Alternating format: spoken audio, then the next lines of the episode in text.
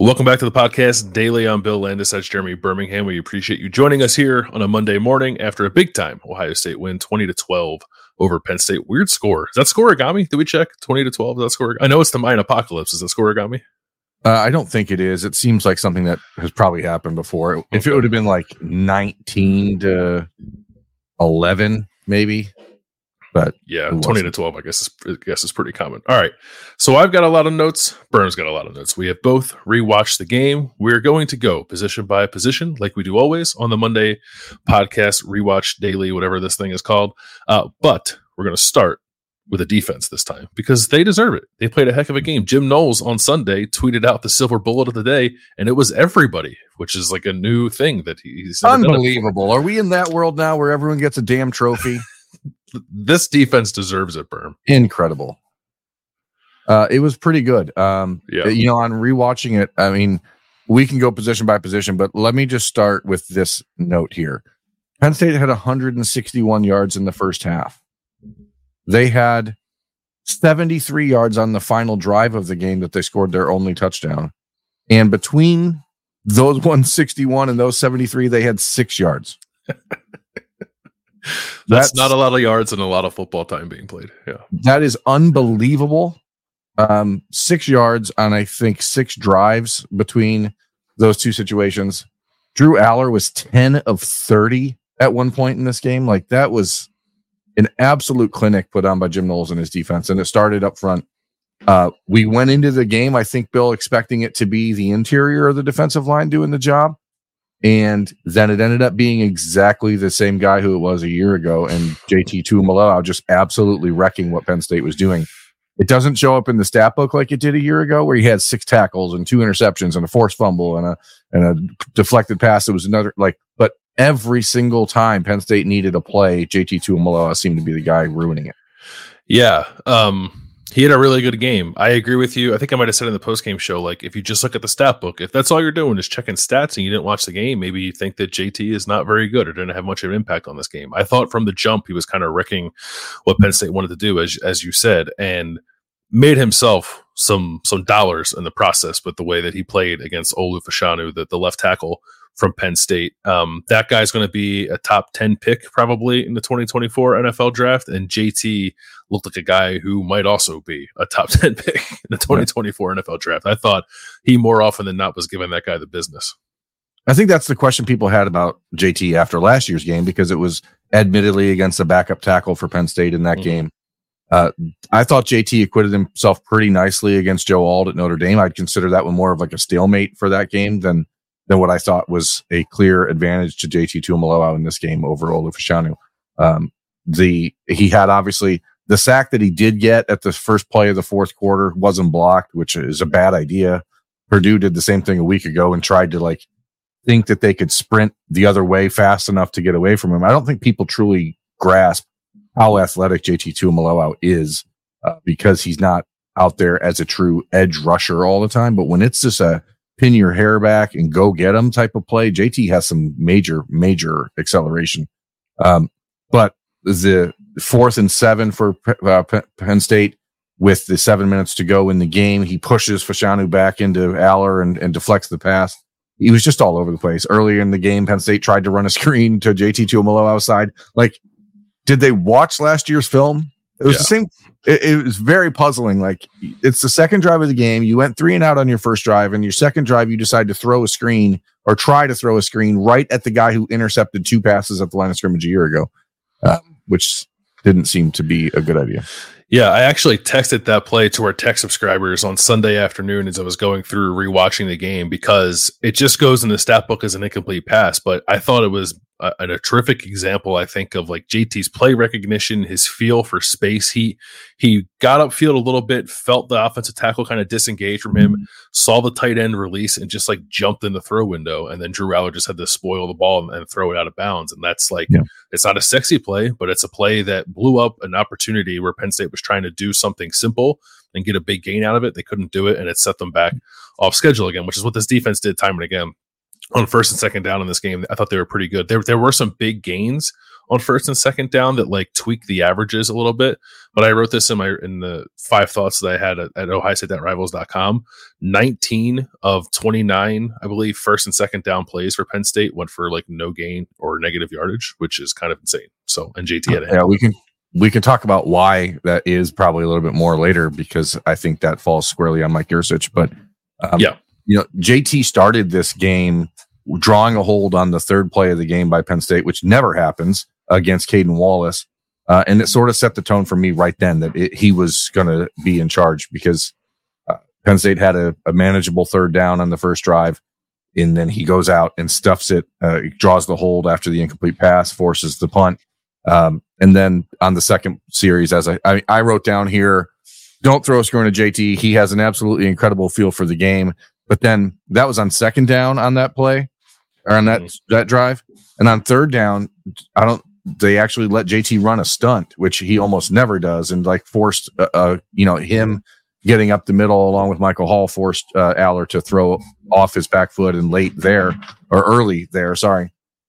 And I thought that it was like those first two possessions where the defensive line made Drew Allar's clock speed up way faster than it normally does, and I don't think he ever recovered from that. Yeah, uh, just quickly to correct myself, it was 19 out of 49, not 19 out of 29, but still pretty good. Um, I love those stunts they were running. They they did a couple with JT to get him up the middle. Caden Curry got up the middle one time on one of those, and I, th- I thought hit Drew Allar like in a way that just like kind of disrupted the pass. Like wasn't a sack, wasn't a TFL. Maybe got there a half second late, but it was in Drew Allar's face and then forced forced a bad throw. And I, I agree with you. I think they kind of set the tone early. Um, they were really good against the run. I, I, I, thought there were a couple runs that got out, but for the most part, I thought they, they were good against the run. But it just felt like they were collapsing the pocket a lot, even when they weren't sacking Drew Allar. They were they were around him, and it seemed like he felt that, and it was kind of throwing off the timing of everything he wanted to do for the entire game. Yeah, they were fine against the run. The defensive line was uh, Penn State again. This is, I'm sure you can listen to a Penn State podcast if you're interested in hearing people bash Mike Yurcich, but the Penn State's third drive of the game on, you know, you get Nick Singleton on the first carry, 20 yards straight up the gut. Sonny mm-hmm. Styles probably saves a touchdown on that play by just yep. his athleticism. You get 15 on the next play, uh, run play to Nick Singleton, and all of a sudden it feels like, uh, what's going on here? And then they just decided to start throwing the ball again. And it was so obvious to me that what JT Tuimoloau, what Michael Hall and Tyleik Williams were doing up the middle, and what Kenyatta Jackson started to do in the third drive of the game for Ohio State was getting to Allar. And then they were doing a great job mixing in the blitzes with the linebackers, Sonny Styles getting a blitz. Like it was just a masterclass by Jim Knowles at doing the unexpected. And you know, it actually was probably the first time all year where I where I've noticed it on film anyway, where they actually ran zero blitzes and did other things mm-hmm. with the mm-hmm. defense. But that only happened later in the game once the tone had been so well established that there was nothing Allar could could get out of his head. Um, I thought this was Ty Hamilton's best game um, against the run. If you if you go back and watch some, like there there were those big hits in the run game. You're right, like, and you want to get those cleaned up, but far far more of Penn State's runs went for like less than three yards. Yeah, and the run the, the runs that got strung out to the edge a lot were Ty Hamilton just like working the center or working the guard and driving that guy into the backfield and just kind of blowing the thing up before it got started. And then the other guys clean it up. So like Ty Hamilton doesn't end up with a boatload of stats, but I thought he he was good resetting the line of scrimmage in this game. I think resetting is the right word for the Ohio State defense, and that's what they did the entire game. Um, because you look at Nick Singleton, those first three carries he had, he had 20 yards, 15 yards, and then seven yards on the third and 15 that Penn State had before they kicked a field goal. So that's what 30, 42 yards in his first three carries. He ends up he ends up with nine carries for 49 yards. Uh, so he had 42 yards on his first three and then seven yards on his next six. And uh, the Buckeyes just put a clamp on it and it starts up front. But, uh, you know, I think after a couple weeks of being somewhat um, maligned, this was a much improved game for Tommy Eichenberg for Steele Chambers, for Cody Simon, who's who's played well the last few weeks, but for Tommy especially, who the coaching staff has said in the last few weeks he's playing fine. It's they weren't concerned about what Tommy was doing, but you and Doug talked about it on Wednesday on Kings of Columbus. Like this was an opportunity for Tommy to be more of that hammer, that downhill guy, um, and he he you know he didn't always. he didn't always end up making the tackle, but he did what he did a year ago and forced other guys to be or, uh, allowed other guys to be there because he was blowing things up at the point of attack. Yeah, I, th- I thought it was a pretty good game for the linebacker. C- certainly better than than it was the, the previous two weeks. Um, I, I'd include Cody and Simon in that too. Cody Simon had a huge um, yeah run stop. It was after Jesse Mirco flipped the field with that punt from the end zone. The first play of the game, they they sent Cody in on Penn State tried to run a counter play, and Cody I think just saw the tackle pull and just like blitzed it from the backside and took it down in the backfield for a loss of three and like set that drive back before it ever started. So it looked it looked like last year. I thought like those guys swarmed the ball pretty good. All three linebackers that played um, got off blocks, I think, for for the most part. Um, there were a couple nice plays where Tommy just kind of like engaged a tackle and then kind of ditched them and, and made a tackle or, or, got in late on a play. So it was good. And they had some looks too. I don't know if you noticed this, where it was early on in the game. Maybe they stopped doing it later in the game, where they would like widen Tommy and Steele and then drop Sonny down into the middle like he was playing Mike linebacker. And I thought that was interesting. I thought that they moved Sonny around a lot. Um, and, you know, we were talking all week about would he be, uh, be out there more that traditional – Sam role. Um, the sack that he had, he was basically lined up on the line of scrimmage right behind JT. He was basically on JT's left hip, and they both rushed the quarterback and, and forced the guy to force the running back to make a decision. Um, and Sonny, because he's big enough and strong enough to bring Allar down with one arm, was able to do it. I thought Penn State was so just out of sync offensively that they didn't do things that seemed like it would have worked. Um, you you saw I have it here on their 11th, 11th drive, 12th drive, 11th drive of the game. So this is, um, this is, this is after the, uh, after the Ohio State gets stopped on fourth down at the two, two yard line. Mm-hmm. Um, the first play that they ran there was a like a little, or not the second down play was a little Texas route to Nick Singleton where you just put him out on an island against Steele Chambers and that picked up seven yards pretty easy. Tommy and, and Lathan and Steele were able to bring him down like at a yard short of the first down. And then Buckeyes get off the field because Singleton dropped the ball on the little swing pass out there. But like, I think they could have used the running backs in the passing game a lot more than they did, which would have uh, really tested Ohio State a bit, but they didn't. And I think that was because they were just so worried about Allar not having time to throw the ball. Yeah. I mean, I guess we have to be fair about the game, right? Like Mark Yurcich called a terrible game for for, for, for, Penn State, um, and I think Penn State fans are pretty upset about that. Um, like they the few the handful of third and shorts they had, I think they threw the ball more than they ran the ball, which is kind of an odd decision given with the position your quarterbacks in in that game. But I, I still give. I mean, Ohio State or yeah, Ohio State, I think took Penn State out of what it wanted to do to by putting them in a lot of third and longs or third and mediums that I just don't I don't think they're equipped to convert. Penn State is so um, it was it was a little bit of some and some of the other. Like Mike Yurcich called a bad game. I thought Jim Knowles called a great game, and and when that yeah. happens, that's gonna that's what's gonna look like. But when it came down to plays where I think they both did something right, uh, so Penn State's fourth drive of the game, they have a third and one, they throw the ball. Ohio State had a zero blitz on there. They blitz Josh Proctor, who ends up jumping and tipping the ball. Jordan Hancock and Jermaine Matthews didn't pass off coverage. And if Proctor doesn't tip that ball, it's almost certainly a 65 yard touchdown for Penn State on a slant. And it's just those little things where maybe a year ago, guys weren't exactly where they needed to be in that situation where you see the growth of the Ohio State defense because that was an opportunity at that point. Uh, it's 10 to 3 Ohio State and Penn State. I'm telling you, if they connect on that play, um, it it's uh, I'm sorry. At that point, it's three to three still. Sorry. Mm-hmm. Um, th- go back and watch that play. It's the like I said, Penn State's fourth drive, cover zero, Proctor blitzed, and uh, it was just a play where at that moment Yurcich actually seemed to have dialed up the right play, but Ohio State's veteran defense made a stop where maybe a year ago they wouldn't have. Yeah, I no, I agree. I, I think that's been the case with with the defense all year. It just seems like guys have, have a more instinctual feel, I think, for where they need to be and what offenses are trying to do. And then when Jim Knowles makes his adjustments too, they they deploy them well and and quickly. Like there's not there's just there's not a lag period. I think where Ohio State's trying to figure out what they want to do on defense. With when they when they give up a, a play or two, they rebound like almost immediately and shut down drives. So, um, anything else on linebackers before we move to the secondary?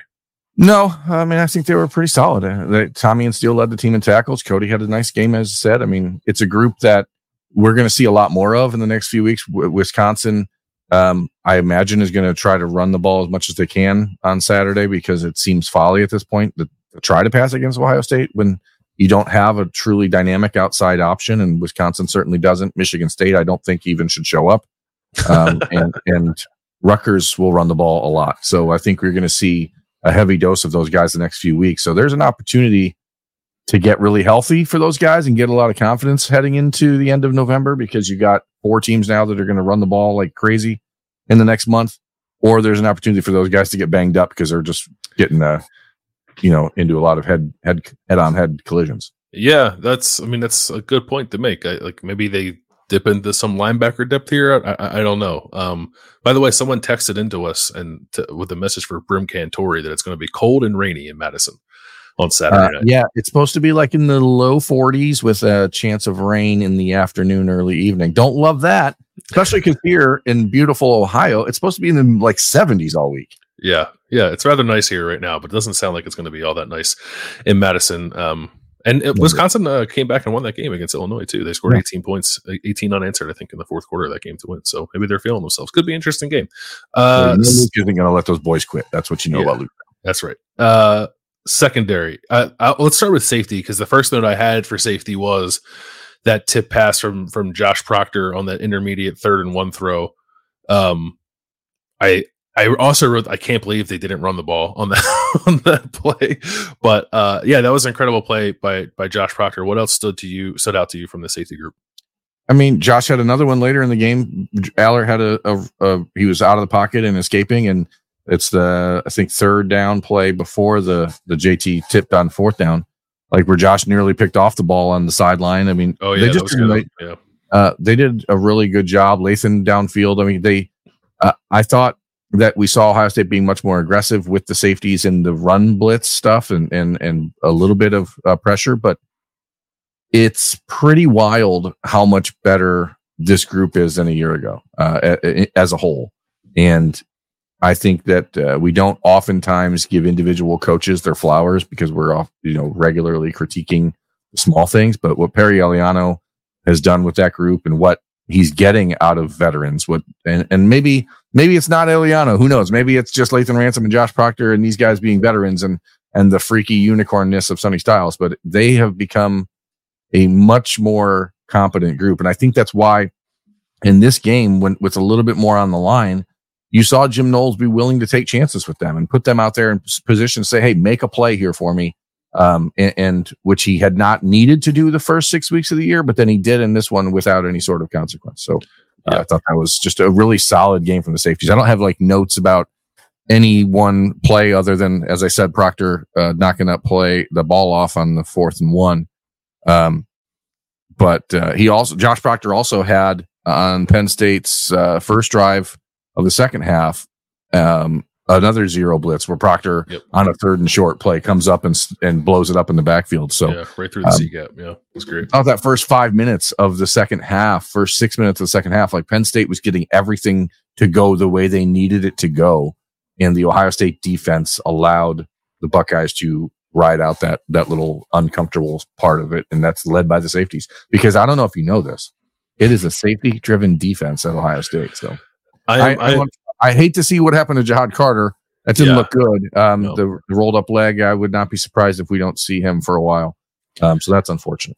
Yeah, I, am only I only mention this because they happen so infrequently that it kind of like stays in your mind. The 34 yard completion that, that Penn State did hit to tight end Theo Johnson, um, I thought that was a little bit of a coverage bust from Lathan Ransom. Penn State did a good job of of using motion, I think, to manipulate the defense a little bit and kind of left it with nobody on the backside of the play where they kind of released the tight end late. But I thought Lathan, Lathan was just like really aggressive, kind of playing to the to the motion to that side and, and left a void there that that Penn State exploited. But other than that, that was like the one blemish I think on a day yeah. when the safeties played played really well. Um, I also noted that play from Josh Proctor on the first drive of the second half, and then he also on the um, was that the fourth down play. I can't remember. There was a I can't remember if it was third or fourth down. Um, Ty Hamilton kind of, or no, Mike Hall was like kind of initiated blowing the play up, but then Josh Proctor was one of the guys that, that cleaned it up to, I think, end a drive. yeah. Um, I have um, on that pass play to Theo Johnson. I I actually think it was Sonny Styles who mi- let him go and probably made the mistake there. Um, if you rewatch it, you'll tell me if maybe you see it differently. this time I thought Sonny was supposed to follow him and, and didn't. Mhm. But that play should have never happened because JT Tuimoloau was mugged and Yeah. tackled. He Um, was. Yeah.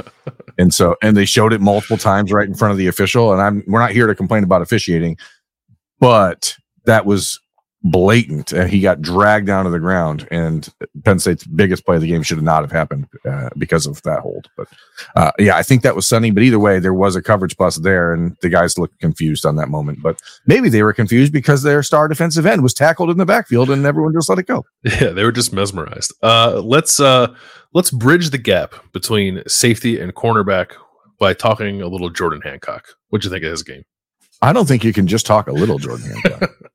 I think you need to talk a big Jordan Hancock because he has become like Shaun Wade 2019. And uh, if you can get that sort of production and versatility out of a guy in that spot, it changes everything about the way the defense can can play. You have a a guy who's playing a safety role with corner skills, and he is not afraid to hit people. I asked him about this after the game, uh, and the rewatch isn't you know f- to go into what we talk about with guys at the stadium, but I asked Jordan like, you are a guy who was watched last year.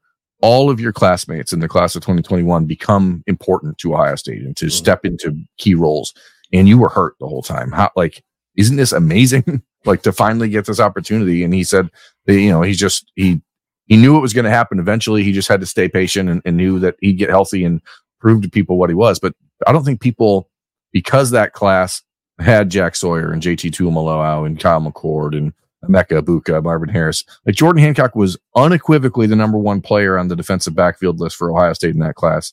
And he's finally proving it. And like I said, if, if you can get a, a, a shutdown corner and a surefire tackler in the run game at at that spot, that slot spot, that's a huge, huge bonus for Ohio State. And it completely changes the way the defense can operate. So, like coming into last year, right? All we heard about was Jordan Hancock. Man, watch out for him. Here he comes. And he got hurt. And then the end of the year, they kind of threw him out there, and in a way that I think maybe wasn't all that fair to Jordan because he had not been practicing. He clearly wasn't himself. And when he played at the end of last year, there were some people who were like, "What is? What are you guys talking about? Like, what was all this Jordan Hancock hype about? This guy doesn't look like he's very good." This is what it was about. Like you're see, you're seeing it now. Um, second play of the game, he's playing outside corner. He drives on a curl route to Keandre Lambert Smith and knocks it away. And I think that is another play that got probably got in Drew Allar's head a little bit. I thought the coverage from the corners was was pretty sticky all game. And I know there were some completions on underneath stuff and a couple slants, but when those happened, the tackles were made. And otherwise, I thought Ohio State's cornerbacks were all over Penn State's receivers, and it started with Jordan Hancock on the second play of the game. Yeah. Um, I mean, again, this isn't a Penn State podcast, but I'm pretty sure Allar, if he just throws it to the slot receiver there on a slant behind the linebackers, gets an easy first down. But because he's an inexperienced quarterback playing in a place that he's never had to, to deal with, a crowd that was very, very loud, well done, Ohio State fans, like I think that everything just gets a little out of step. And Mhm. I think that there's a lot of things to be gained from Ohio State in this game, but also I start to look ahead to Drew Allar next year when he gets into these moments down the road, like he's going to be a lot better than he was. Sure. Um, and uh, but the defensive backs from from Jordan, Davison Igbinosun, I mean, again, I have it in my notes here. Like every time the guy, like it seems like when he is the player that a receiver is going up against or a quarterback is throwing on, like that's when the throw is perfect. and like a couple of the times he, there were slants where you're like, man, he's right there. How does the guy? How does he catch the ball? But then you watch Marvin Harrison get mugged by Kalen King and still catch the ball, and so you're like, oh, I guess receivers are actually good too. Um, but all things considered, I, I really believe maybe we found that Davison Igbinosun's best spot is on the boundary as opposed to the field, but maybe because Denzel Burke is so good on the boundary that you just have to deal with it. Uh, maybe you see now where next year Igbinosun, because he's allowed to be a touch more physical on the boundary side, maybe he slides into that spot pretty easily. it, it's worth thinking about. I, th- I think I, I think mostly I, I would be emboldened by the idea that because I, I actually I don't know if I'm in the minority there tonight. Like I think Davison Igbinosun's been pretty good all year. Yeah, it's been Um, good. So like, he's not don't. supposed to be great. Yeah, yeah, that, which I think is right. You've said that a few times, and I and I agree with it. Um, but it's good to see him have that flexibility, I guess, because it did feel like in that game they were. I know he said during the week like we don't play boundary and field, we just play left and right. And it made me want to go back and watch all the previous games. I think to see if I was wrong, but I didn't because I don't want to prove myself wrong. But then in that game, um, it did feel like they were flipping boundary and field like fairly often, didn't it? Yeah, I don't remember seeing it any other way. Uh, to be honest, I mean, I saw Jermaine Matthews out there on both sides, but I didn't see Igbinosun out there on other on the other side. So I don't know if I would just happen to miss that or or what. But No. um, overall, I mean, uh, again, saying Perry Eliano deserves some credit for the safety development is fair. I thought people were brutally unfair to Tim Walton a year ago, considering the situation that Ohio State had injury wise at cornerback and the lack of depth that he received when he took over in Columbus. Uh, problem solved. That group is sensational right now, and they're going to get better. It was a huge, huge day recruiting wise for Ohio State. They firmly believe that they are the number one team on the list for five star cornerback Devin Sanchez in the class of 2025.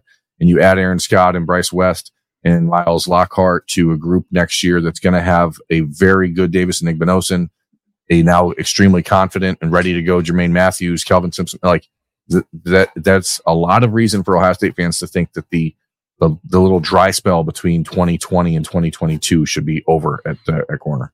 I was one of those people who was critical of Tim Walton last year. Yeah, I told you then you were stupid. You, you sure did. You were right. He is he is earning that paycheck on and off the field for sure. So uh, uh, yeah, I, I, I'll, I'll own being wrong on that one. He's doing a great job. He's probably is he their best assistant coach? At the moment, if you Uh, take like I Jim mean- Knowles as coordinator out of the equation, like position coach I mean, I, I've this year it's it's arguable. I this mean, year, I- yeah, this year. I mean, I obviously Brian Hartline, Brian Hartline earned his uh, stripes, but it, I think what we've seen development wise and recruiting wise this year and the play wise this year, um, it is not much of a argument for me. I think that's true. All right, shall we talk about the quarterback? Is there a Lincoln Kienholz package coming up? I'm dead serious. I think there needs to be. Do you not? Do you not think next week? Let's say Ohio State goes to Madison and the game goes out. Figures like we think it will, right? 34 to 10, Ohio State wins, something like that. Do you not play Lincoln Kienholz in that game if you get into the red zone and give him a shot to do some things? He's got four games to play. Why would you? So part Or do, you, or do you just say, Kyle, you need to figure this out, get healthy down there?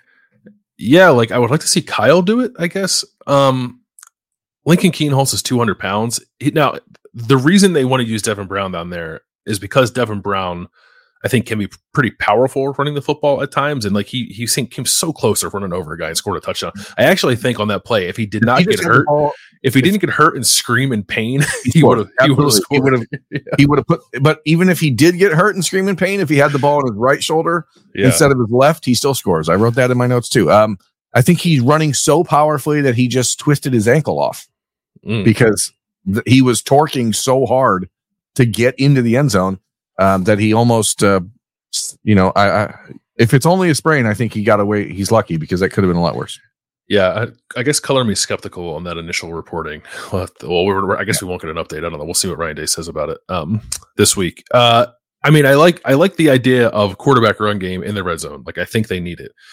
If you're going to tell me like Kyle McCord's not the guy to do that, I would probably agree with you. But I, I don't know that there's a tremendous gap between Devin Brown's running ability and Kyle McCord. So like, I think you can try it with Kyle. Um, but if you want to try it with Lincoln, I guess you can. I, I don't know. Uh, I don't know. Like Lincoln's a freshman. I don't know if you want to do that with a true freshman in Madison, Wisconsin for the first time. Yeah. If you if you want to do it, like can Tristan Gebbia do it? Like I, I don't know. That's why I'm saying you do it if you have a if the game flow is going the way that you think and it's comfortable. But as you said in the parking lot on Saturday night, walking to our cars after the game, there is one other answer that Ohio State should consider deploying inside of the red zone. Bill, why don't you just tell the people what it is? Uh, I regret saying this out loud. I asked Berm It's, as, it's as, a it's the right decision. as we were walking, we were almost to the car. Like I, I, I almost ran out of time to say it, and I said, "Hey, you think they could use Cam Martinez as a red zone quarterback?" And you almost Yes, fainted. Because it's a it's a very good answer for all sides, all parties. Cam Martinez is dynamic with the football in his hand. He's touched it one time in his Ohio State career, and he returned it for a touchdown on a on a on a pick six. So, like at this point, are there things that you don't consider if you're Ohio State? I mean, No, you're you're putting Caden Curry in the backfield Mhm. for Pete's sake, and I and love he Caden plays. Curry. You use him. Like Cam Yeah, Martinez I, is doing nothing. I love. Caden Curry, uh, but it seems like he just falls down through the line of scrimmage most of the time rather than actually blocking someone. And I love the guy, but Yeah, um, Kyle McCord, man, I don't know. Eh. I asked him after the game, like, how close do you think this offense is to getting it, to being there? And he mentioned it's just the little things, right? It's it's sometimes it's him, sometimes it's the receivers dropping balls, and there were two more, three more drops in this game, two of them by Marv. That you're like that. I just don't understand it. Like, how's that happening? Xavier, oh, I don't know if I I don't know if I put those on him. Oh, yeah, I maybe one, not the screen. Do, do you think Marvin? No, that one I, I, that was not even considered a drop. That was not even in there. That that one he that's a Kyle issue because the lineman got the defensive lineman got up the field faster than he thought and he forced it and probably put too much zip on it. But there was there were two other ones that Marv dropped, and Xavier Johnson drops one on the first drive of of the yeah. second half. Um, I I don't. There's all these little things. The offensive line when they break down, they break down in a major way. Uh, they don't. But all of that starts with the quarterback. And if the quarterback is in rhythm, if the quarterback is throwing the ball where it needs to be. If the quarterback is stepping up, you know, Ohio State had a what play was it? It was in the third quarter. Sorry, I, I know this isn't great YouTubing, but um, where is that? Uh, this is Ohio State fourth quarter. Third and three from the 19 is where he forced it to to Julian Fleming down at the goal line and is incomplete. Like he steps up in the pocket and there's there is an opportunity there to just scramble for three yards. And Maybe he would have got it. Maybe he wouldn't have. He had Donovan Jackson out in front of him in one defender and another guy flanked off to his left that maybe could have dragged him out from behind, but like it's three yards. And so I, I think you just want to see that little extra. And this is a kid who starts the game five for five, then goes one for his next seven, completes 11 of his 14 passes in the second half. One of them is a, a drop that uh, you know Xavier should have had. So now you're talking 12 of 14. He also throws a, a really excellent ball on on a second and 13 pass to Julian Fleming that gets called back because of a hold. Or, and so that now all of a sudden, like I, I asked this last week, and it's a hypothetical slash whatever, but do you want a quarterback who's really good in the first quarter or the fourth quarter? And I, I think you still want a guy who's really good in the fourth quarter, but you just can't have a guy who seems totally out of step with the offense in the first quarter, and that's what Kyle McCord has been.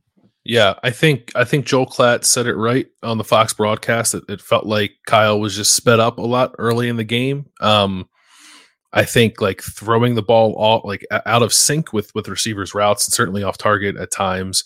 Um, but then also just just like not not seeing the full picture. I, I, I don't think and like I know I think someone pointed out like the, on this the fade the slot fade to Carnell Tate like Marvin Harrison was wide open. Like he he ran a crossing route, there was no one near him.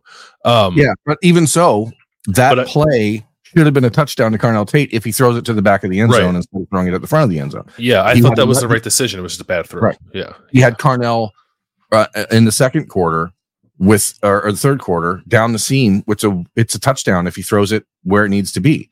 Mm-hmm. Um, that those are things you can't have happen. And that was, it, it's, you don't want to overlook the things he does well. First drive of the game, for example, Carnell Tate falls down on a, on a route and he finds Chip Trayanum on the little crosser for the big pickup on, uh, like that's a, it's a good adjustment. He, he knows he's where he's supposed to be, but the throw to like, I keep going back to the throw to Carnell because not the first one, not the first drive. This, yeah, because Mark, the second one, that is a 70 yard touchdown pass in, in a back breaking play if he throws it where it needs to be.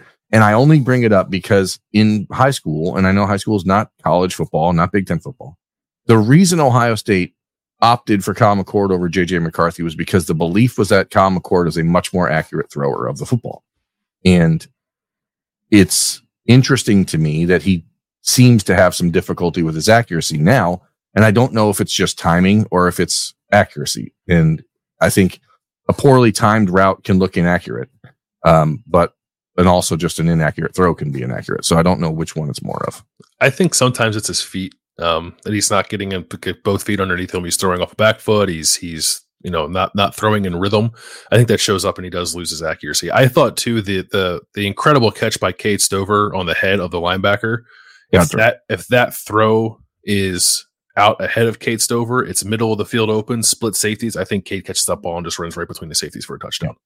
Yeah, it's it is a stark reminder, especially with CJ Stroud in the building on Saturday, yep. of the difference between what a, a guy who is excellent at putting a ball placement versus a guy that's still trying to figure that out. CJ Stroud was so light years ahead of where most quarterbacks are ever in their life in that regard, but it it shows up in a big way when you're watching a college quarterback that isn't CJ Stroud. And I, I was thrilled to see the way that the crowd reacted to him in the stadium on Saturday. I asked CJ walking off the field, I said, Hey, uh, don't you wish they would have cheered like this for you when you were actually playing here? um, and he said, I understand. Sometimes it's hard to see it when it's right in front of you. And I said, Oh, wow. you're, you're mature, bro. He was uh just like side note, he was really good on game day, making the picks, like talking about ball. Like he's gonna do that, I think, when he's when he's done playing. Did you see? You were up in the box, so you couldn't see him, but like he was stalking Ryan Day on the sideline, like everywhere. Like I thought he was like he was more into the game than a lot of the guys who were dressed for the game were. Yeah, I thought there was one point after Kyle, I think, had thrown in a completion where like I thought CJ was going to go over and like have a conversation with Ryan and Kyle.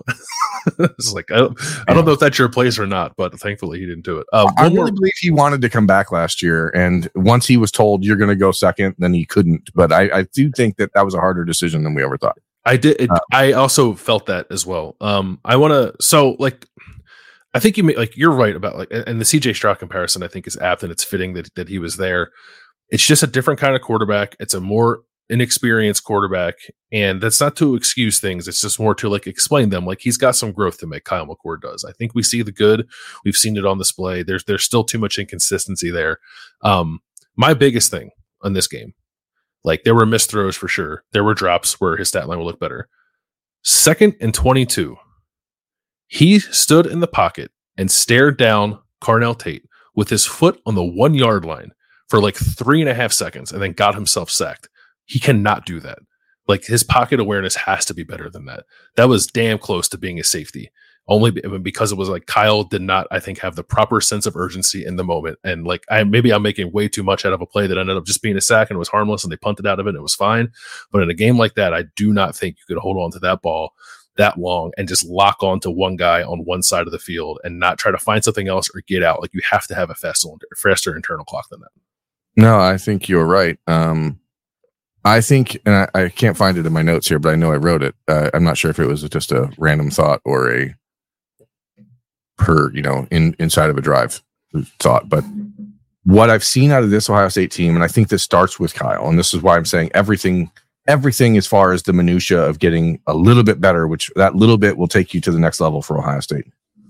Um, when things go bad for this offense, they go all the way bad The spiral, yeah, or they, snowball. you you go from so let me see so i think it was their third drive it felt like a touchdown drive was going to happen for ohio state and then they just collapsed upon themselves um yeah so they start the ball with the ball inside their own 10 they get four yards on first down a nice run by Miyan. get two yards on second down third and four manageable complete to marv easy then you get a false start then you get uh, because they tried to go tempo, which again, it it's it's annoying because Ohio State's offense is so much better when they're going tempo, but yet it seems like that's when the offensive line can't contain itself. Mhm. Um, you get a false start, you pick up three yards, then you end up so now it's second and twelve. You throw a nice ball to Julian Fleming, he fights for a first down.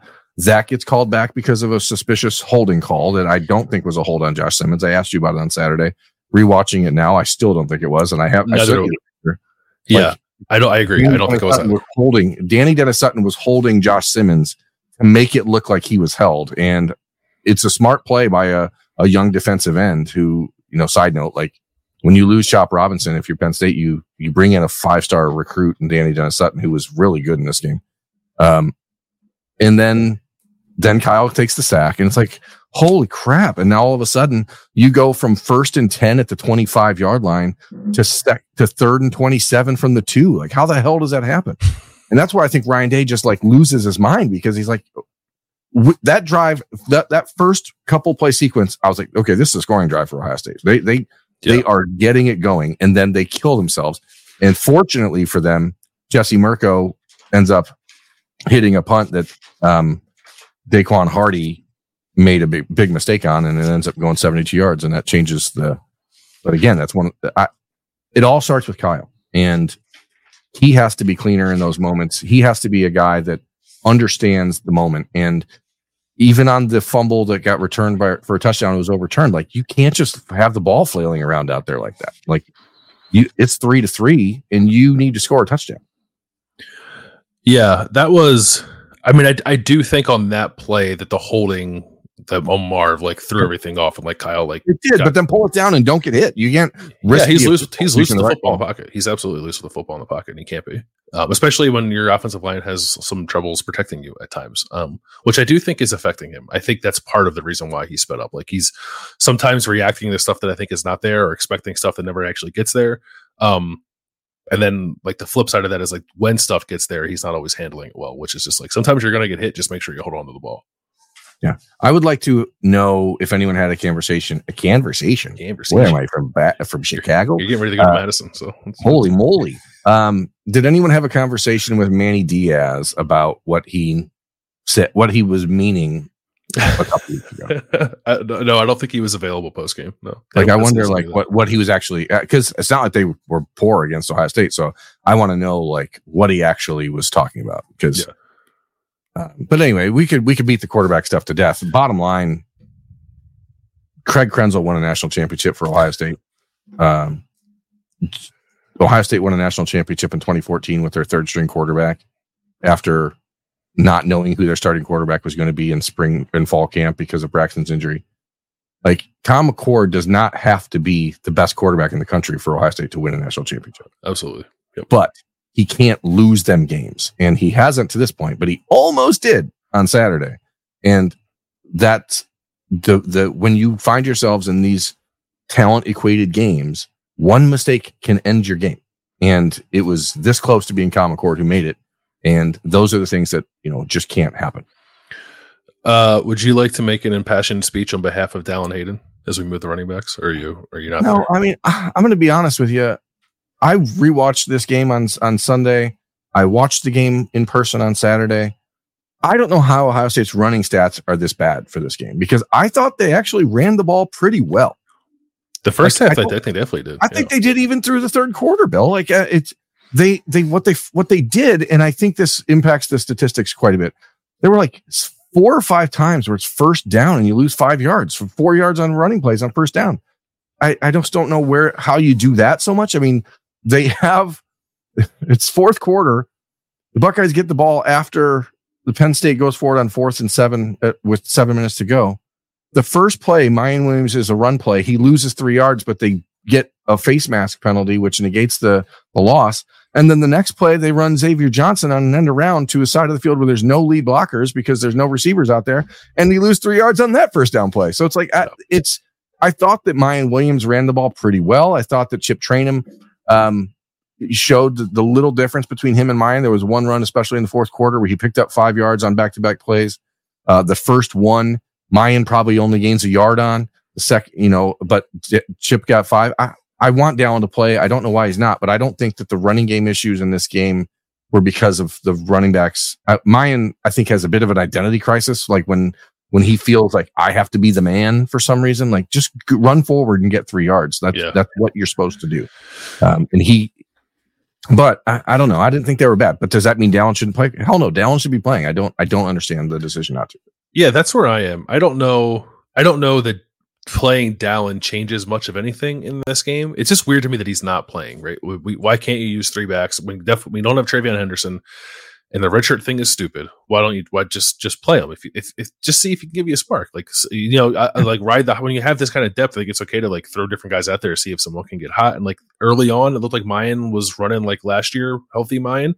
Um, and then in the second half and a couple other times, like he he did kind of show that tendency to bounce runs a little too much, I think, and that's just not not where he belongs. Um, I thought Chip was probably knocking a little bit of, of rust off, maybe if they're like missing half a game basically against Purdue, but I thought he was fine. I mean, Chip Chip's both of those guys averaged fewer than three yards a carry. So like there wasn't there wasn't yeah. a, a, ton there. Um, but I I I, I kind of thought Ohio State ran the ball too much in this game. like um and and didn't have a ton of run game diversity in this game. Like they they got something going a little bit with some inside zone plays early in the game and just like kept running them. And Penn State was like, "Oh, you're just going to keep doing this? I guess we'll sell out yeah. to stop it." And then just like kept sending defensive tackles and linebackers and safeties through gaps at the snap of the ball and, and blowing stuff up. Like I don't, I this felt less like personnel stuff and more like Ohio State, I think, being fairly content, just kind of keeping it basic, even if it wasn't particularly effective. Yeah, and they ran a little speed option to Miyan, which uh, it picks up five yards, but that's actually a nice play because it's new, you know. So like, just yeah, but I also thought TreVeyon would have scored on that play. right, maybe Dallan would have. Yeah. I mean, maybe Chip would have. I just, uh, I, I think there's ways, especially once you lose Devin Brown, right? Like, and you go into the red zone next time. Why not try putting Dallan in there in the Wildcat? Like, do you not do those? I mean, if you want to equalize numbers, like let's run some Wildcat stuff. Let's figure out a way to to give the running back a little bit of a head start. Um, uh, overall, like I don't think again, I don't think the running backs were the problem with the running game in this. I don't think the offensive line was particularly a problem in the running game. I do tend to think you're right that they just ran too much because, especially because, I mean, I don't know if you saw it on the TV copy or heard it on the TV copy. Jenny, uh, Jenny Taft was talking and after one of Kyle McCord's overthrows or where he came off field and Ryan Day told him, calm down. They can't cover us. Yeah. Like, which was true. They could. The receivers were open all game. And so I, I don't know. I, I think it's one of those things where we talked about it last Tuesday from the Woody. Sometimes Ryan Day gets into his head a little bit and thinks that a game has to be tight just because people say it needs to be a close game. And you look at this game, it's 20 to 6 Ohio State at that point in the after it really should have been like a 30 to 6 type of game and it shouldn't have even been close. Yeah, like I I'm trying to get less hung up on whatever the final number is in Ohio State's points column, especially in a yeah. game like this. Like there, there is nothing wrong with running the ball, trying to hold on to it, playing a little keep away, and playing amazing defense and winning a game against a team like Penn State that way. Nothing yeah. wrong with it at all. It's just like the run plays weren't working. so like mm-hmm. run different ones, maybe try some different ones, maybe th- maybe sprinkle in a little bit more run. Like they were, they were like needlessly inefficient. I feel like at times, um, yeah, especially their their final offensive drive of the game was exactly that. It is needlessly inefficient. They get the ball back from Penn State with two minutes and 45 seconds to go and run it into the middle of the field three times without trying, like, you hold the ball. They end up kicking a field goal that they miss and allows Penn State to score a touchdown. All you have to do is get one first down and the game's Game over. over yeah. Like, try to do something else. And I, the defense was very upset that they gave up a touchdown, especially because they knew that in that last situation, they were going to be told to just go out there and, and play soft, which they hadn't done all game. So, um, I don't know. I, I'm not going to blame the running backs. Uh, I don't think that they were bad. I think that it's clear that Ohio State, without TreVeyon Henderson and with the refusal to play Dallan Hayden, lacks some explosion in the in the run game. And bottom line, when you look at this offense, you do this without your most explosive running back. You do it without your most uh, reliable receiver in Emeka Egbuka. And I say that without any sort of tongue in cheekness. At this point this season, Emeka Egbuka has been more reliable catching the ball than Marvin Harrison, but Marvin just catches it because he gets it thrown to him 16 times a game. He's, he's dropped like seven balls this year. Okay. Let, let's call it what it is. That's, it's weird for Marvin Harrison to drop seven passes. Um, yeah. Emeka has dropped one that I'm aware of. So I, I think he's been, I thought Doug made a really, really great point on the post game show about this offense. And you think about the Notre Dame game and the two guys that were the standouts of that game offensively for Ohio State that made the difference.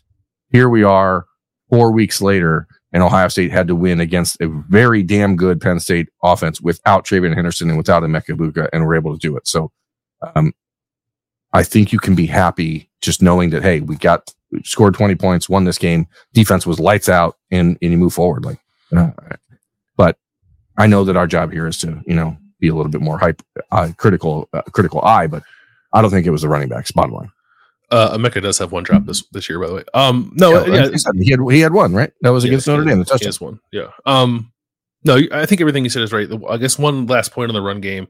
Maybe we'll talk about it more when we get the offensive line. But I was surprised at the lack of play action passing in this game, and I like that's a way to protect your run game. Like if you're going to run, get and run looks, and then just actually run the ball every time, teams are going to tee off on that. Um, I think they ran like one pistol play action pass play in this game, maybe one or two others that are like a, an RPO sprinkled here or there. I think Ryan Day, Brian Hartline, Justin Frye, everyone involved with it probably should do a better job of of setting up their run game for success by sprinkling some more play action passing. They didn't really do that much in this game. Um, yeah. Receivers, as I said earlier, felt like they were open the entire game. What did you think? I agree. They were. Um, I thought Julian Fleming would have had a touchdown in the for, in the second quarter if he didn't get held in a in a really bad way that didn't yeah, get that called. bad, bad not called. Um, yeah. Uh, I thought that uh, Tate. It, I think his diving catch over the middle was one of the bigger plays of the game because it was. It reminded me of. It reminded me of C.J. Stroud a year ago, which is as the quarterback at Ohio State, you can afford to throw the ball in places that most teams can't possibly catch it. And so, as long as you put it in in a zone where only your guy can catch it, more often than not, they're going to. And I think you need to not be afraid to do that. I I would love to see. I'm gonna, it's going to sound crappy because he's block O and he's does does a lot of good things, but like if I want to see Brandon Inniss running the plays that Xavier Johnson's running right now, I just don't think he's as explosive as um, he has been. I don't know if there's a reason for that or if it's just because, as Austin has said before, like every time he's on the field, it's like people know there's a gadget play coming to him in some way. And I think you can mix it up. But um, I think that between Marv, I mean, 16 targets is a new career high. He had 13 each of the last two weeks. I I know that Kyle's going to throw to him 15 times a game from here on out, and I, am fine with that. I, think you should. I don't, I don't think see anything wrong with that. Um, if he's got one-on-one coverage, and that's what Kyle said post game was like, if if I see Marv against anyone man on man to man, I'm going to throw him the ball, and cool, totally fine with that. Um, it does mean on time, sometimes the other receivers receivers may not get the production you want, but I think that's the unfortunate part when you see Fleming on a on a vertical route where he's held so badly that it uh, doesn't get called. But um, nothing to complain about. I thought the wide receivers blocking wise did a good job in this game on the outside. Um, that's why again, I sometimes I wonder why you run to the other side where they're not there, but maybe that's just a mixed direction. Carnell Tate did miss a block on a third down swing pass to Miyan Williams. Um, yes, that was a bad one. Yeah, but other than that, I think you're right. Eh, Uh, is it is it missing a block if you didn't touch anyone or try to? like it's a fair point. He did not miss a block. He just didn't block somebody. I didn't attempt to block. yeah. Um, yeah, I thought they were all really good. And I like Marvin. Uh, if Marvin got, I don't know, I would say he probably won like 90% of his routes against no matter uh, like Kalen King or Johnny Dixon. The one play Johnny Dixon made, like knocking the ball away from Marvin on a slant, I thought if that ball was on Marvin's other shoulder or on his body, it would have been a completion and not, not instead of on his back shoulder where the hand Or already yard was. out in front of him, yeah. Yeah, yeah. So like that was a good play by Johnny Dixon, but like I thought I thought Marv cooked both those guys. Like and Kalen King is going to be a first rounder that I don't think he could, he couldn't cover Marv. Like and he was moving, traveling with Marvin when Marvin was in the slot early on. Kalen King was on him. Didn't matter wherever, wherever Marv was and Kalen King was there. Marv won every time. Um, which and it was like a repeat of last year against Penn State when he was doing it to Joey Porter Jr. and Kalen King. Like that dude's special, man. Like I know he has the drops and they're frustrating and, he, and you expect more of a guy who's supposed to be the best receiver in the country but I, I think he's reminding us why we think of him that way these last few weeks. He's really turned it on. Like i think he he had like uh i don't know like 11 catches or something like that in his first three games or first four games and he's got like 25 in the last or 30 i think in the last three games. It's something crazy like that. Like he's he's looking like marv again. It's interesting because much like JT Tuimoloau uh, for Mike Yurcich, it appears Manny Diaz did not learn a lesson from a year ago. And I, I was we were we were talking to Marv upstairs, and I said, "Were you surprised that they were playing like man coverage on you early in the game?" And he said, "No, no, no, no, no. I know they're confident in their defensive backs." And I'm like, "But," he's like, "They have no reason to be." And I said, "What about ten catches for a buck eighty six a year ago? Like, is that not enough to make you go, maybe we shouldn't try this?" And he said, "Oh well." like, I mean, that's it's it's weird. Uh, I think that I, I appreciate that sort of moxie from Manny Diaz and his defensive backs to feel like Yeah. they can do it, but um, you can't and you shouldn't try. Um, so kudos. yeah i mean they, they have good corner I'm, I'm sure if if ohio state And you can do that against ninety nine percent of the receivers in the country, just not that one. just not that one. Yeah, yeah. I think Jim Knowles would, would feel similarly about his quarterbacks if they were in a, in a, in a same kind of matchup. But thankfully for them, that only happens in practice. So, um, I don't think I had anything else from receivers. Um, No, tight ends are good. I mean, Stover. I thought the Blocking was a little like iffy. I think it was at times. I also think there were times where like Miyan Williams had a run up the middle where he decides to bounce it outside instead of following where Stover was. Um, uh, Yeah, on the counterplay. Yeah. It- So like, again, I don't know. Uh, we don't always know where that blame actually lies because you could make an argument that Cade missed the guy because he didn't keep riding him to the outside. But who who knows? Um, well, the defender knew where Miyan was going because he could see him, and Cade couldn't because he doesn't have eyes in the back of his head. Yeah, correct. Um, it, it is a situation where if we headed into the season and talking about Cade Stover as maybe the second most important player on the offense, I don't think anyone would have predicted that. Um, but he's been great and that in the passing game, and um, it's okay. I mean, I don't expect. I, know at Ohio State, like the expectation is that the tight end is a sixth offensive lineman, but if you want a tight end that catches the ball, maybe that's not how it works sometimes. Yeah, no, I mean, I have, I have, I have no notes on Cade as a receiver. He's an excellent receiver and uh, has been very important to them, especially these last couple or game and a half, I guess, without or two game, two and a half games without Emeka Egbuka. Um, Cade's been great. That that I mean, it, it's worth mentioning again. That catch on the helmet of the linebacker was incredible. Um, yeah. and then he had a couple nice runs after the catch too. Like he's you can see all the work he's put in to be to be a better receiver this year. And like I don't I don't know that he's like a worse blocker than he was last year. I also think too like the, the nature of the tight end position, like when you miss a block, it shows up pretty, pretty glaringly because you're sort of on an island by yourself out there. The the one block that I like I guess take the biggest issue with was on the third down run down near the goal line. Like the safety just knifed under Cade and like blew up that play. And yeah, but why are they doing that? You start with no, it's your, fair. Yeah, yeah. You start in a T formation with Gee and and Miyan and Cade, and, and you have Caden Curry lined up at tight end, and then you just decide to flip everyone around and go, no, now we only have one blocker and two tight ends. Ha ha, we got you. And then you, I don't know, man. It's yeah, I also thought on that play, like at the point of attack there, like Luke Montgomery was there, and um, Cade was there, and it felt like there were like there were some guy, like two guys going to block one, and think there was not really a hole there for Miyan. yeah, I, I, think that there's a just. I mean, this is a good time to push into the offensive line. Yeah, even like Miyan's rushing touchdown, which is a great singular effort by Miyan Williams to pick up those two yards. If you look at that play, uh, Caden Curry is beyond the line of scrimmage and down by the goal line. Gee Scott is down by the goal line, and the entire offensive line is still at the three yard line. So I like there's no push to get that it's a two yard run, and the entire offensive line is still at the line of scrimmage, and nobody's moving forward. I don't. I don't know if it's meant to be blocked that way. It looked like there was some some slant blocking and stuff like that that was supposed to be going on, but like I just don't feel like that push in that in that moment. And it's frustrating because there were a lot of times in this game when the offensive line was getting a push, and I thought they did a really nice job, especially in the second quarter. The f- the first seven or eight minutes of the second quarter, they were mm-hmm. dominant, and then as you said, like they kept kind of running the same play, and Penn State's good enough and smart enough and has good enough athletes to say, okay, if you're just going to keep doing that, we'll we'll we'll stop it. So I don't know. I, I thought overall though, like if I if we're giving like a plus or minus or better or worse, I think this is a better performance uh, from the offensive line, even over the Purdue game, when it may not look like it in the stat book, but I thought they were at times very very good in this game. I my my thought on the offensive line is this: like it was not um, the prettiest game I've ever seen, but it was somewhat significantly better than I thought it was going to be. Like I really thought that this game could get away from Ohio State with Penn State's front against Ohio State's offensive line. And I'm envisioning a world where Josh Simmons and Josh Fryar are routinely getting smoked by Penn State's really good defensive ends.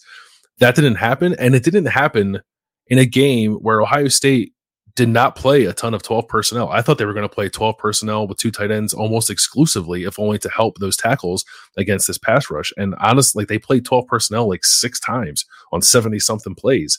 And a few of those were down like in a short red zone when they're trying to get big and, and run the ball. I'm not saying that Josh Simmons and Josh Fryar played awesome games, but and they did give up some stuff, but it wasn't like a liability. I, I don't think. I, I, think more of, of the offense getting bogged down and not scoring more than it should have was other stuff. At, le- at least not pass protection.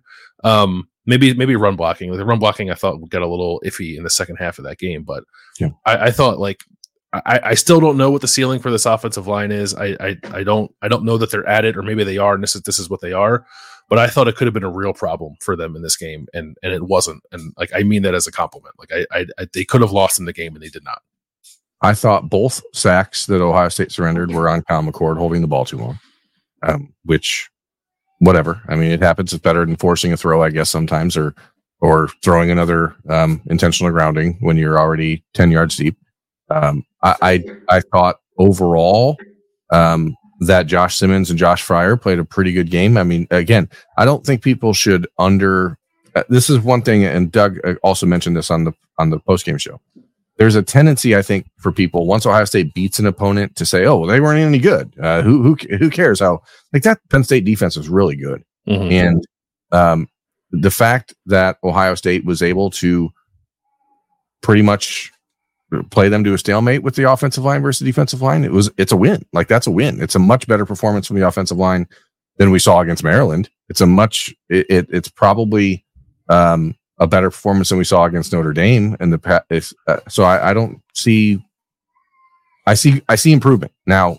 There are plays where like Ohio State had the ball in the fourth quarter um, at the seven yard line of their own seven yard line where Donovan Jackson just got whipped by a guy in mine and ch- Trip Train yes. almost had his head taken off.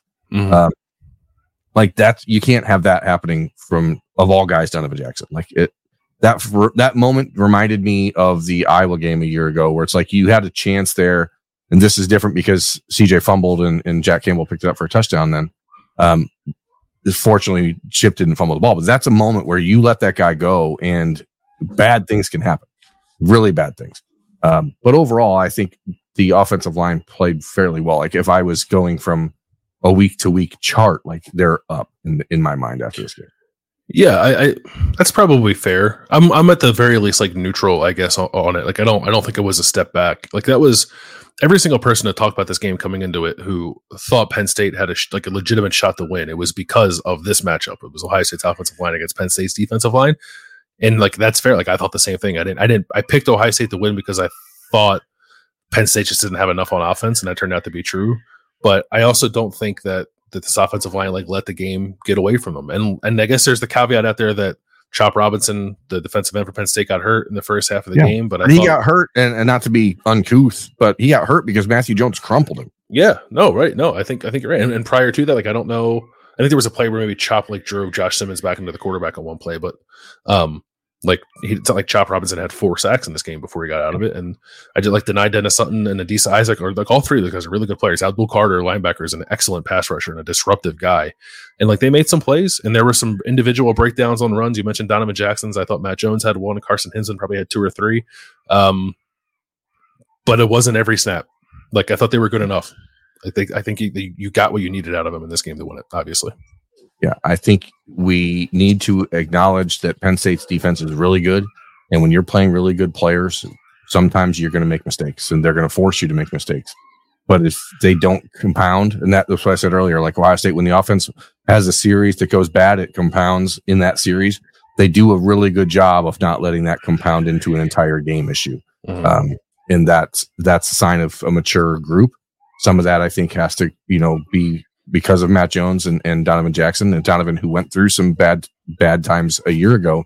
Um, you'd think he maybe has a better handle on how to bounce back from that, but uh, it could have been a situation where you get sacked on the second drive of the game and it's things start to snowball, and it didn't happen. So um, overall, I, I'm pretty happy with that. Now you got to build on it. You got to take yeah. that and move forward. You have five weeks to get ready for now the next wave of this is the best defense you're going to face all year. So you got a lot. Uh, Ryan Day and Justin Frye said they were simplifying things heading into the into the Purdue game. That seems to be working. Now you have four weeks to to make sure that uh, you are not just competent at doing the simple things, but you are competent at handling the um, extravagant things because Michigan's offensive defensive front is a much more powerful group than Penn State's is. And that's where I think Ohio State is a little bit suspect, like just a power rush. Um, but we'll see. Yeah. And it'll be not, not a test per se, but like if they're not, they can't pull back and like ease up going on the road now to Madison. Like Luke Fickell's a good defensive coach. There are some good individual talents on that defense. You're on the road. It's at night. I think that crowd will be pretty, pretty juiced up for, for that game, even though Wisconsin Halloween season, weekend, lubricated. Yeah yeah, lubricated for sure. Um, they don't have like the last time they had a, an emotional big time win against Notre Dame. They had the benefit of being off the following week to kind of reset after that. They do not have that now. Um, maybe that's better. Uh, I, am not saying that's necessarily a bad thing, but it's a different dynamic than the last time they got a win like this. So they got they got to bring it again next week um, up in Madison. Uh, anything else, Birm, before we wrap up this episode of the Daily? Uh, special teams uh, I actually really like Jayden Ballard as a punt returner because I think he. I like that he's willing to take some shots. Uh, I don't like the fact that he thinks it's okay to catch a punt over your head. Um, that's a bad thing. I don't. You know, I, his decision to not catch the punt that ends up hitting Lorenzo Styles. And maybe he didn't want to run up and catch it, and maybe that's fine. But you just got to be. I don't know. I, I guess I didn't see. You can't hear how vocal he is on the field, but didn't do a great job of of directing, but then it's just a bad bounce. I think ironically, like the fact that Daequan Hardy let a ball go over his head ends up turning the game in the third quarter because that punt from Mirco was good, but a 50 yard punt versus a 72 yard punt is a big difference. Um, yeah, nice roll there. Uh, obviously, you miss a field goal at the end of the game, a 44 yarder that it's seems like a pretty easy kick. Uh, but you, college kickers, man. Hashtag. Yeah, he made he made the ones when the game was in the balance, which Yeah. is more important. Um, Yeah. So first miss of I do the year. Ohio State special teams. I'm sorry to interrupt you, but uh, like they're playing with fire. They were close a couple times in this Two game. kickoff returns, man. Like Yeah. someone's going to return a kick on them if they don't if they don't kick that thing out of the end zone every time. Like, Yeah, they're just not. They're not. Uh, I don't know what they're not. They're not well coached. I guess I, I don't know. Like they're they're just not. They're not particularly sound on special teams or or like it's there's weird it's- weird it's a, it's an intrinsic flaw in the design, Bill. If you send everyone to one side of the field, but then you kick it to the middle or the other side, and all the guys that are running down one side are getting blocked, who who is going to the other side of the field? Like, how do you expect that not to? How does it, how do you expect that not to work? it's in the Lord's hands at that point. Yeah. Just hope he helps you out. Bad idea. I don't care about special teams. yeah, no, it's it's. I, I think in a in a at at a time when like Ohio State's offense is figuring some stuff out, and maybe they're going to have to win some games where they're not scoring as many points, and it's more about how good Ohio State's defense is and shutting teams down. That makes special teams, I think, more important, and and um, gives that phase of the game more potential to truly impact things. And it's a little unsettling that Ohio State's not better there. Yeah, there was a very 1998 Michigan State vibe happening when Lorenzo Styles Jr. Uh, ran into that, or that ball ran into the back of his leg. Uh, you're you're not really probably entirely familiar with Ohio State lore, but uh, go back to that one and you'll see what I'm talking about. It was Yeah. the impetus for one of the most heartbreaking losses in Ohio State football history. I, I, I know that the loss happened, um, which is enough. I think it's, it's it's scarred people, as Ryan Day likes to say. Fans That fans wear the scars of that one. That one is burnt on the brain, Bill. Yeah. And when you get a guy hit with the ball on a punt, and you're like, "Oh my God, did that just happen?" Roosters later on Monday. What time? Rooster, Monday, 11:45 a.m. Um, Kings of the North coming with you and Douglas. That will be on the podcast feed, but also on the Kings of the North YouTube channel. So if you are following the podcast, um, feel free to also subscribe to Kings of the North. That is where Bill and Doug will do more of their regional stuff, the Northern football conversation. It's also where uh, we have some big plans down the road for for the company and where things go on a daily basis. So Mhm. um, you know, please follow along there and give that channel an opportunity to grow. That would be appreciated. Um, but then back to normal week. We got Ohio State, Ryan Day, Jim Knowles on Tuesday, and uh, it'll be fun. yeah, uh, more coverage coming here on the podcast feed. Um, well, Buckeye Q later in the week. All the dailies, all the fun stuff, all the snappy J's, everything you come to expect for us from us here on the podcast. But uh, thank you for joining us here for the Monday edition of the Daily, dissecting a huge win for Ohio State. Like whatever criticisms we might have had, like don't let it take away from the fact that this was a great win for Ohio State. They beat a top ten team uh, in the shoe with great atmosphere. It was a great college football game and another big win for the Buckeyes. Uh, we enjoyed breaking it down here for you. For Birm, I'm Bill. We'll talk to you later.